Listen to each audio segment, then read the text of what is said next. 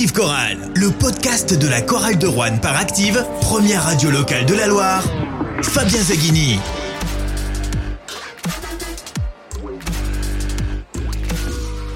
Bonsoir à tous, on se retrouve pour débriefer le match de la douzième journée de J P L, la défaite de la chorale de Roanne soixante-dix-sept à soixante-quatorze. Et pour euh, évoquer ce match à mes côtés, Pierre-François Chotta, leader de Roanne soixante-sept. Bonsoir Pierre-François. Salut messieurs.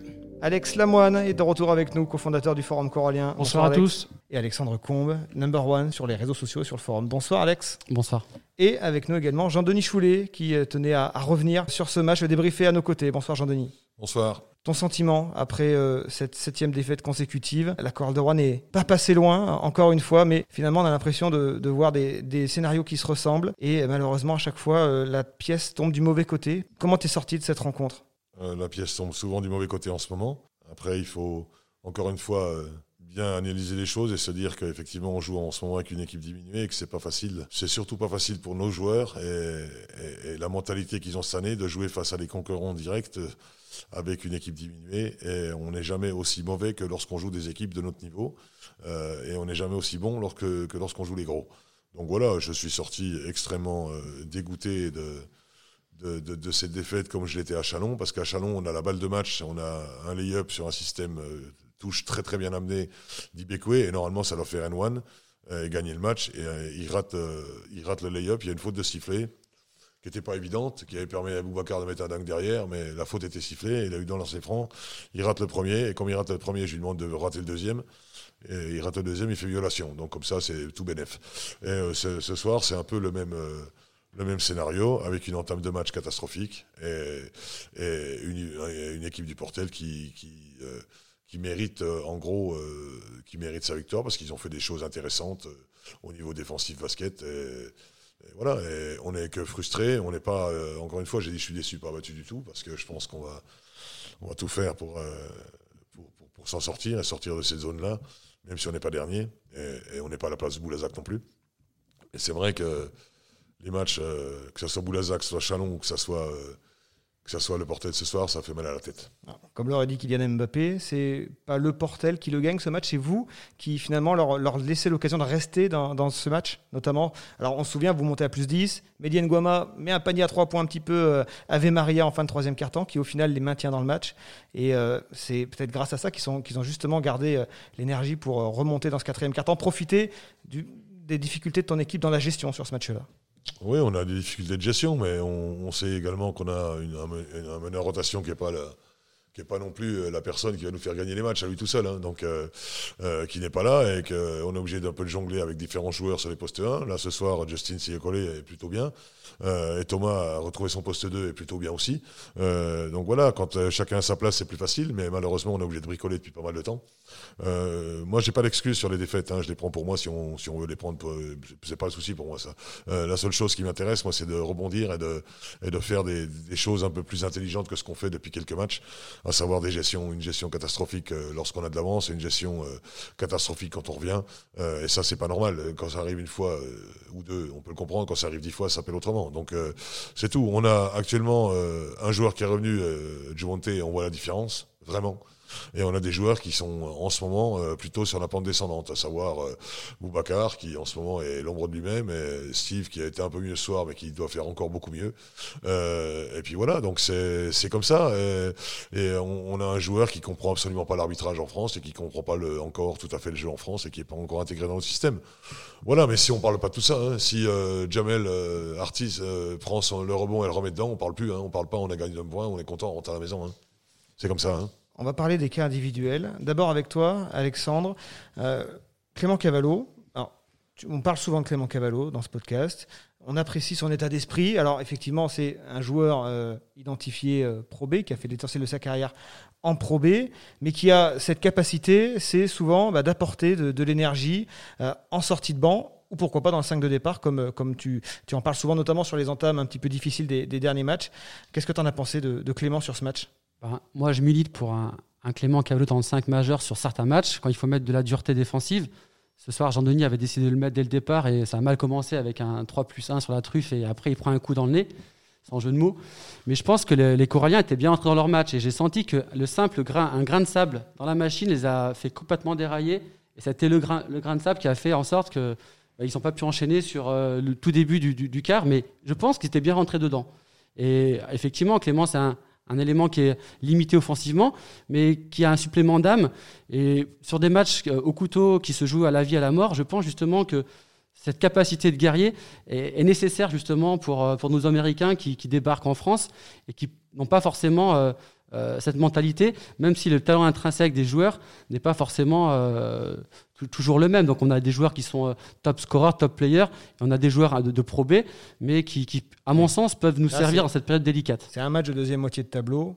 Est-ce qu'il ne faut pas ce type de joueur finalement que, que possède le Portel dans, dans ses rangs? Peut-être des joueurs qui savent jouer ces matchs-là avec les ingrédients qu'il faut pour ce type de match-là. Je sais pas, moi je vois pas les choses comme ça, mais après chacun voit à midi à sa porte. Hein. Moi c'est pas moi, Clément Cavallo dans le cinq déjà, il euh, n'y a pas de cinq majeurs, il y a un cinq de départ. C'est pas du tout la même chose. Oui, alors c'est pas ça. C'est, c'est, c'est, c'est bien ce qu'il dit Alex. Départ. C'est en euh, fonction voilà, des circonstances euh, des matchs. Euh, voilà, donc il euh, n'y a pas il y a pas cinq joueurs majeurs et puis les autres qui regardent. Il y a un cinq de départ qui est fait en fonction des des, des, des choix du coach et des, surtout des adversaires euh, et de ce qu'on voit nous à la vidéo euh, sur les matchs. Après. Euh, Euh, Clément Cavallo dans le cinq, euh, oui, moi s'il le mérite, les joueurs ils sont dans le cinq, mais on s'en fout d'être dans le cinq, c'est pas ce qui est important, c'est pas le cinq qui commence, c'est le cinq qui finit euh, dans le basket, parce que le cinq de départ on s'en fout, l'important c'est le cinq qui finit euh, donc euh, ça c'est la première des choses. Après euh, moi j'ai absolument rien contre Clément Cavallo et son, et son en tout cas son, le cœur qu'il met dans tout ce qu'il fait et, et, et depuis, depuis de longues années à la chorale.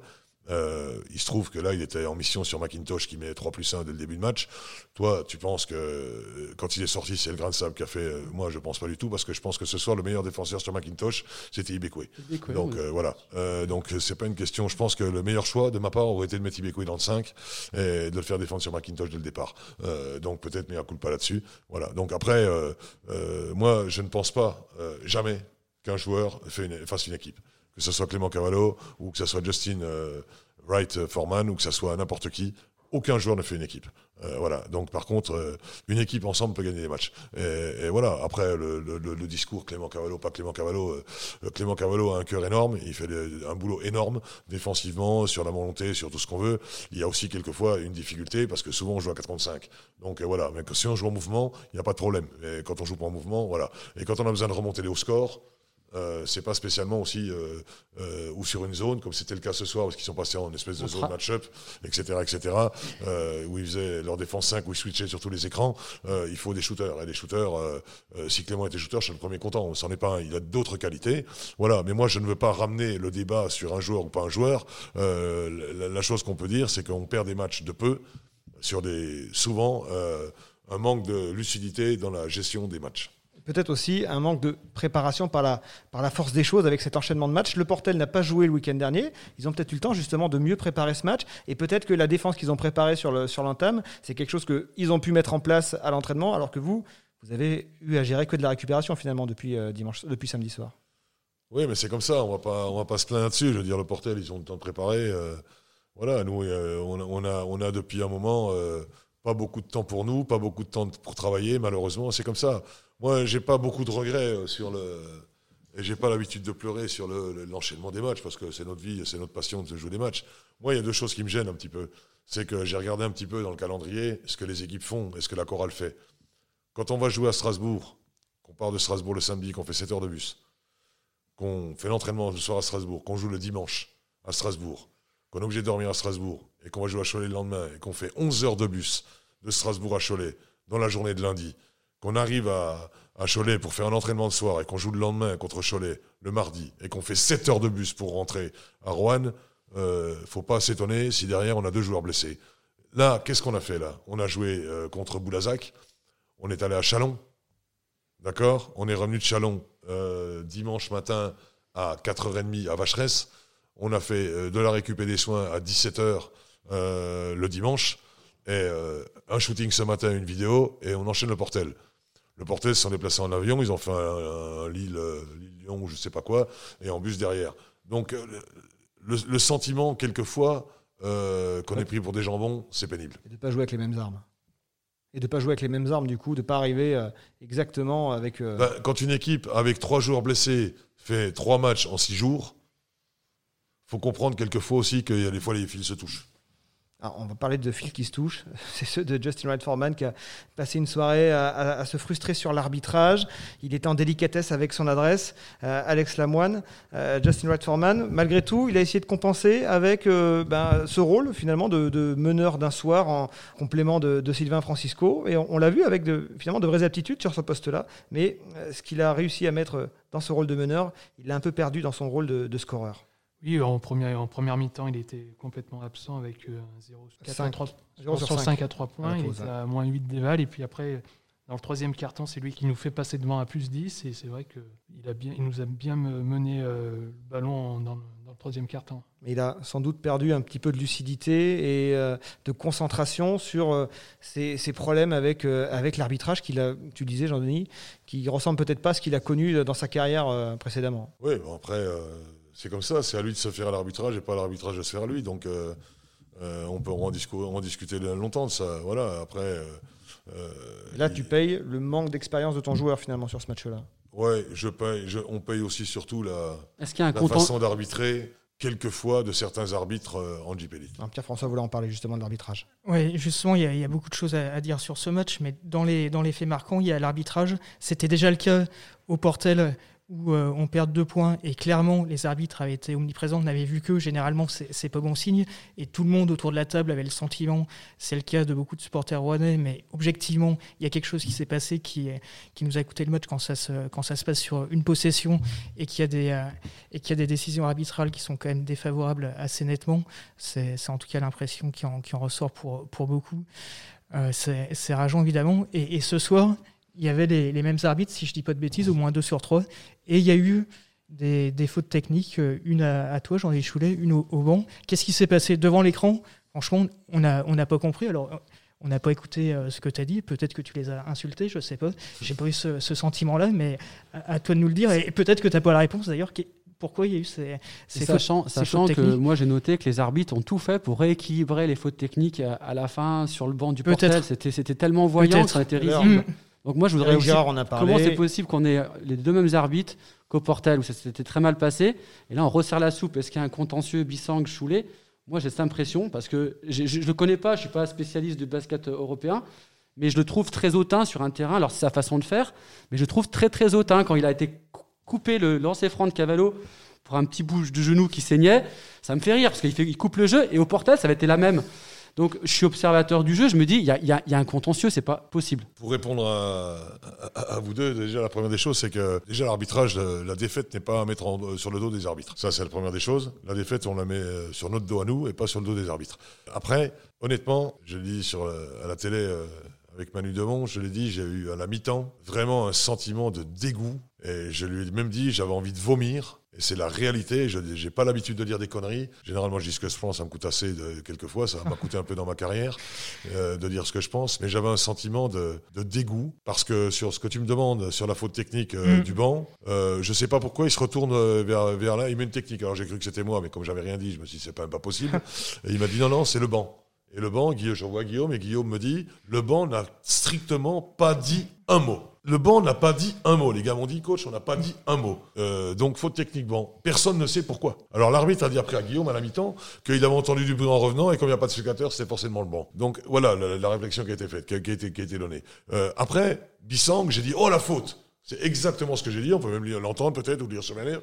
Mm. À un moment donné, il y a un des joueurs de chez nous qui rentre, il a dit, oh, la faute. Faute technique. Alors, il a dit à Manu Brochot, euh, président du club, que je parlais trop. On le sait, ça. Euh, c'est pas nouveau. Euh, voilà, non. Je parlais trop. Mais euh, euh, et j'ai essayé de m'en expliquer avec lui à la mi-temps. On le doit le voir sur les images aussi. Et qu'est-ce qu'il t'a répondu alors ? Il m'a dit que euh, j'ai été averti au bout de deux minutes de jeu en disant qu'il y a trop de mouvements de bras, et cetera, et cetera. Ah, que s'il y a trop de mouvements de bras, la prochaine fois, c'est technique. Mais ça, c'est systématique avec Bissang. Je me rappelle, à Rouen, déjà à l'époque, je m'étais levé, j'avais juste ça les bras, il était venu me voir, il me dit, prochaine fois, faute technique. Donc, il y a des gens qui sont dans le collimateur des arbitres, parce qu'il y a des gens qui disent ce qu'ils pensent. Il y a des gens qui ont fait des, entre guillemets, quelques résultats dans leur vie, avec des budgets qui n'étaient pas spécialement des gros budgets, et ces gens-là, il faut les descendre.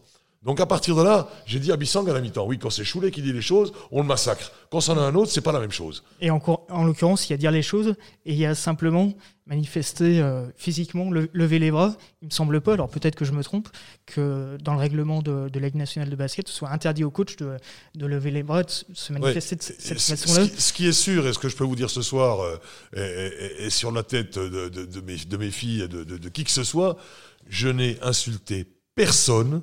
Je n'ai même pas contesté euh, les choses, j'ai juste dit « oh, la faute ».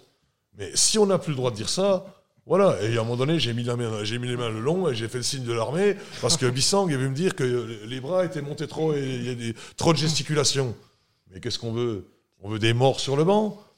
Il faut quand même savoir que l'arbitre est allé voir Ibekwe en lui disant, attention, pas s'accrocher au cercle après le dunk, la prochaine fois, ça peut être technique. Ouais, c'est du zèle, c'est du zèle, mais on le voit. C'est quoi cette histoire-là ? Le Bisuel, là, Starby, c'est lui qui a pacifié la flotte sur, euh, sur euh, Steve Oyufat au Portel, qui aurait donné deux lancers francs, non pas le gain du match, mais deux lancers francs à la faculté, éventuellement, dans la prolongation.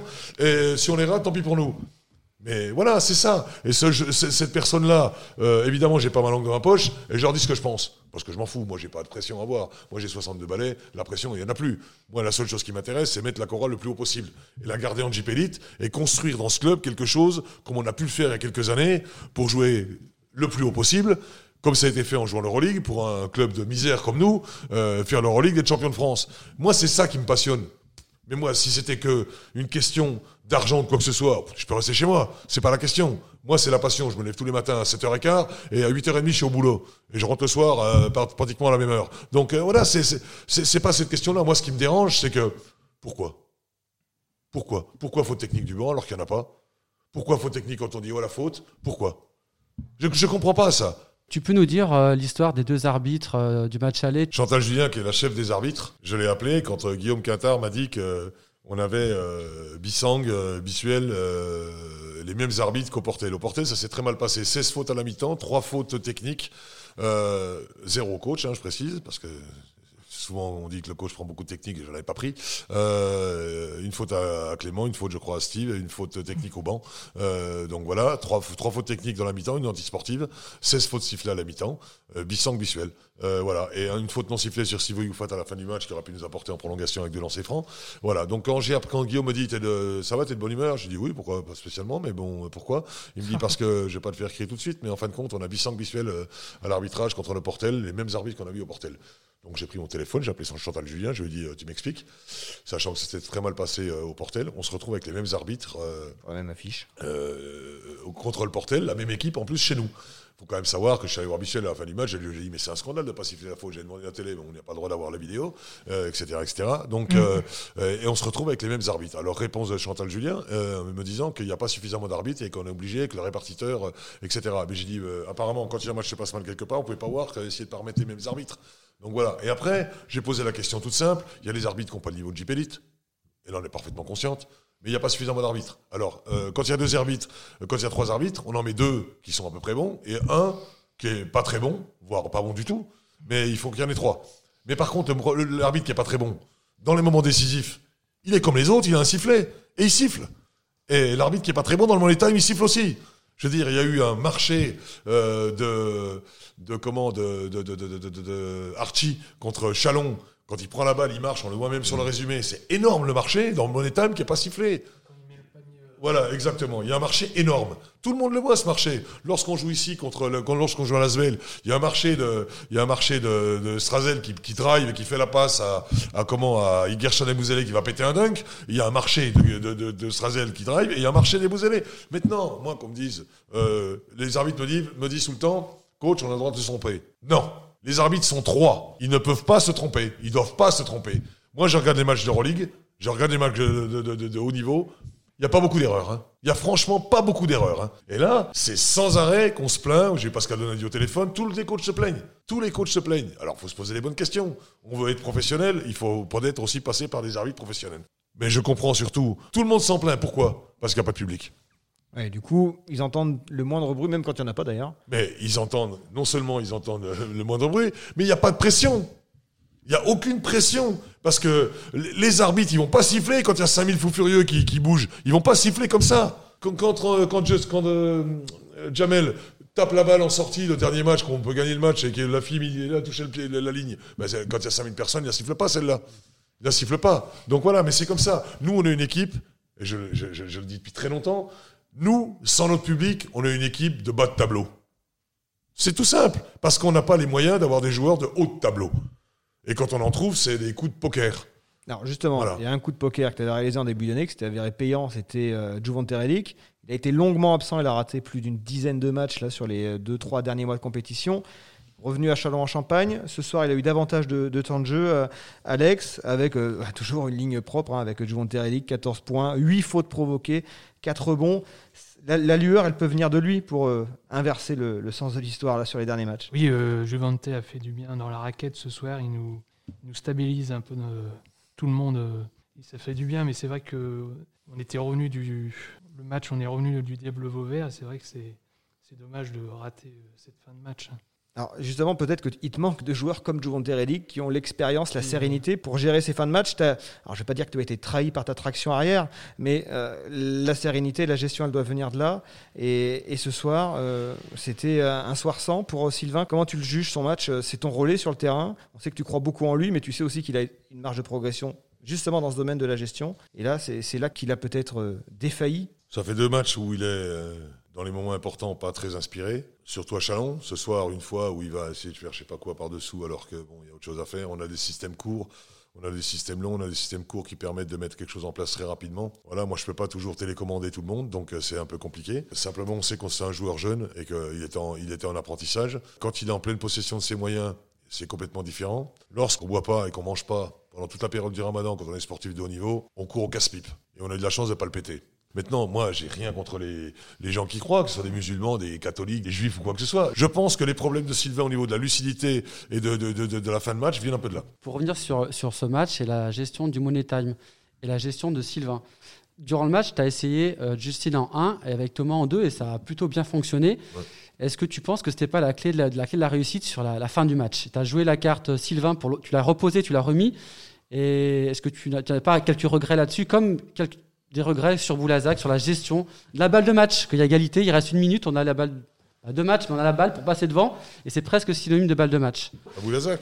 Oui, à Boulazac. Et euh, ce soir. J'ai entendu aussi les propos. À Boulazac, Justin Foreman met un tir à trois points qui nous fait revenir dans, dans le match, voire peut-être même passer devant, je ne sais même plus exactement. Revenir.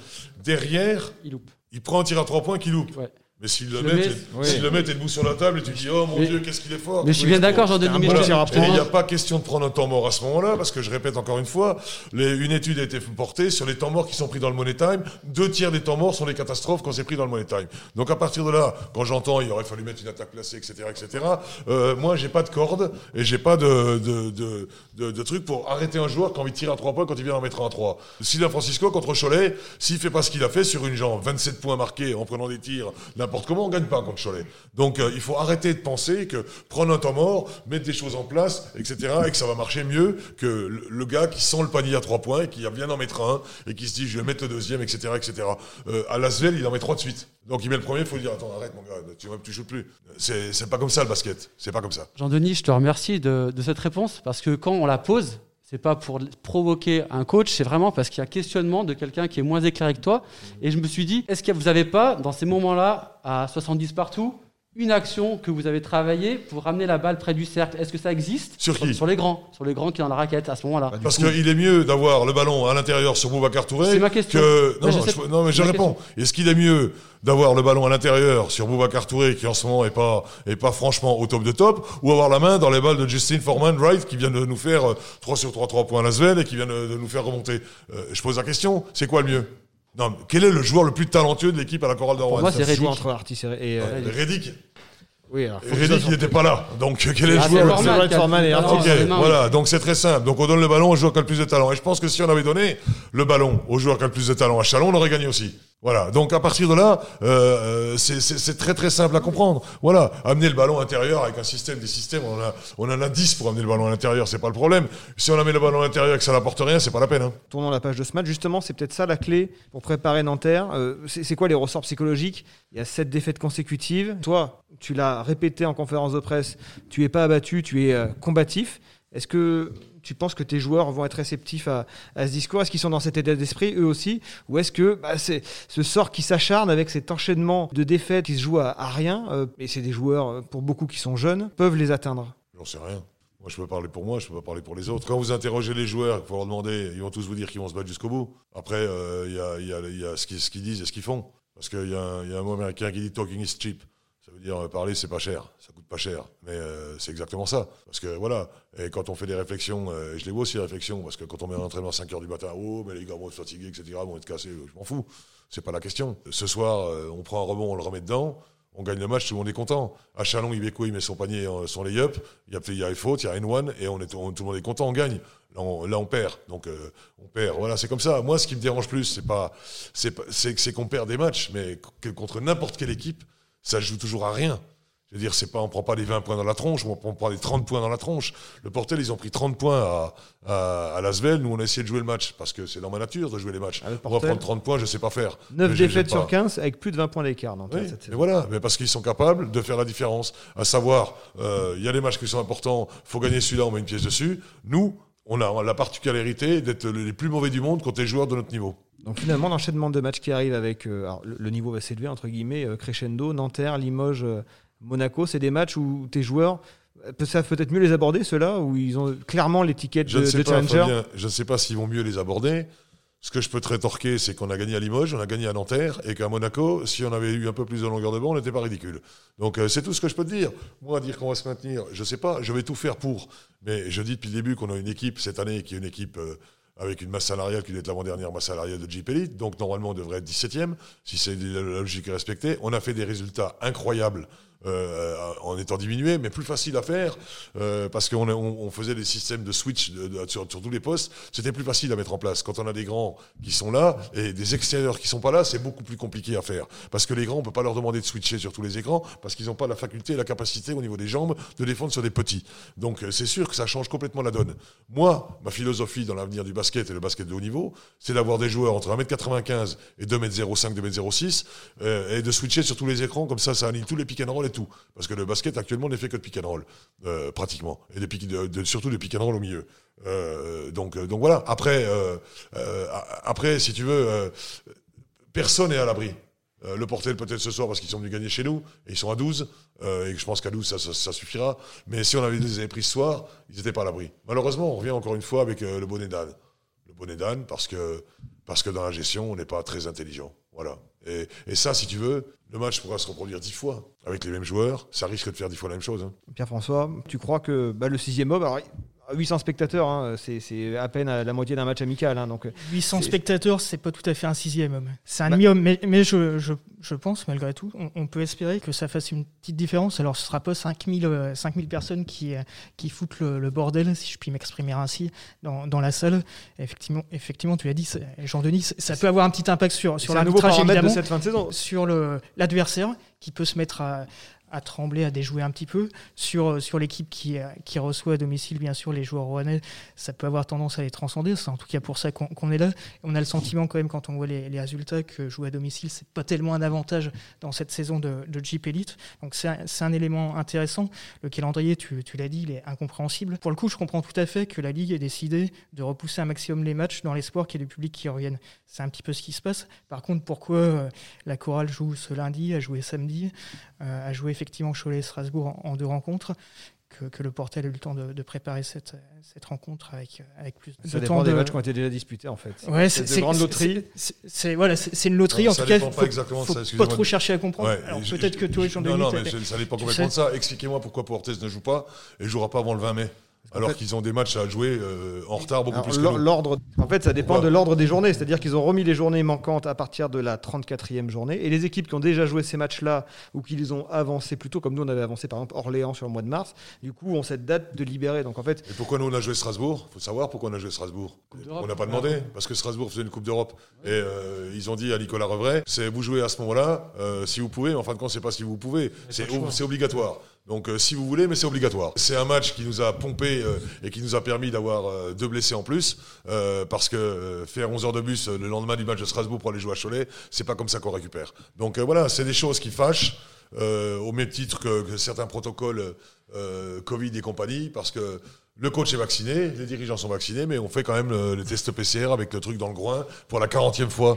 Donc à quoi ça sert de se vacciner? Ça sert à rien de se vacciner, puisque de toute façon, on se met le truc dans le groin pour la quarantième fois. Donc c'est tout, c'est, c'est des choses comme ça. Pourquoi euh, une équipe joue pas pendant dix, douze jours et une autre équipe joue trois matchs en six jours? Au niveau de l'équité, je veux bien tout ce qu'on veut, mais c'est pas équitable ça. C'est pas équitable. En plus de ça, nous, si on avait joué le Portel le jeudi, on jouait avec du public. Tu joues le lundi, tu joues sans public.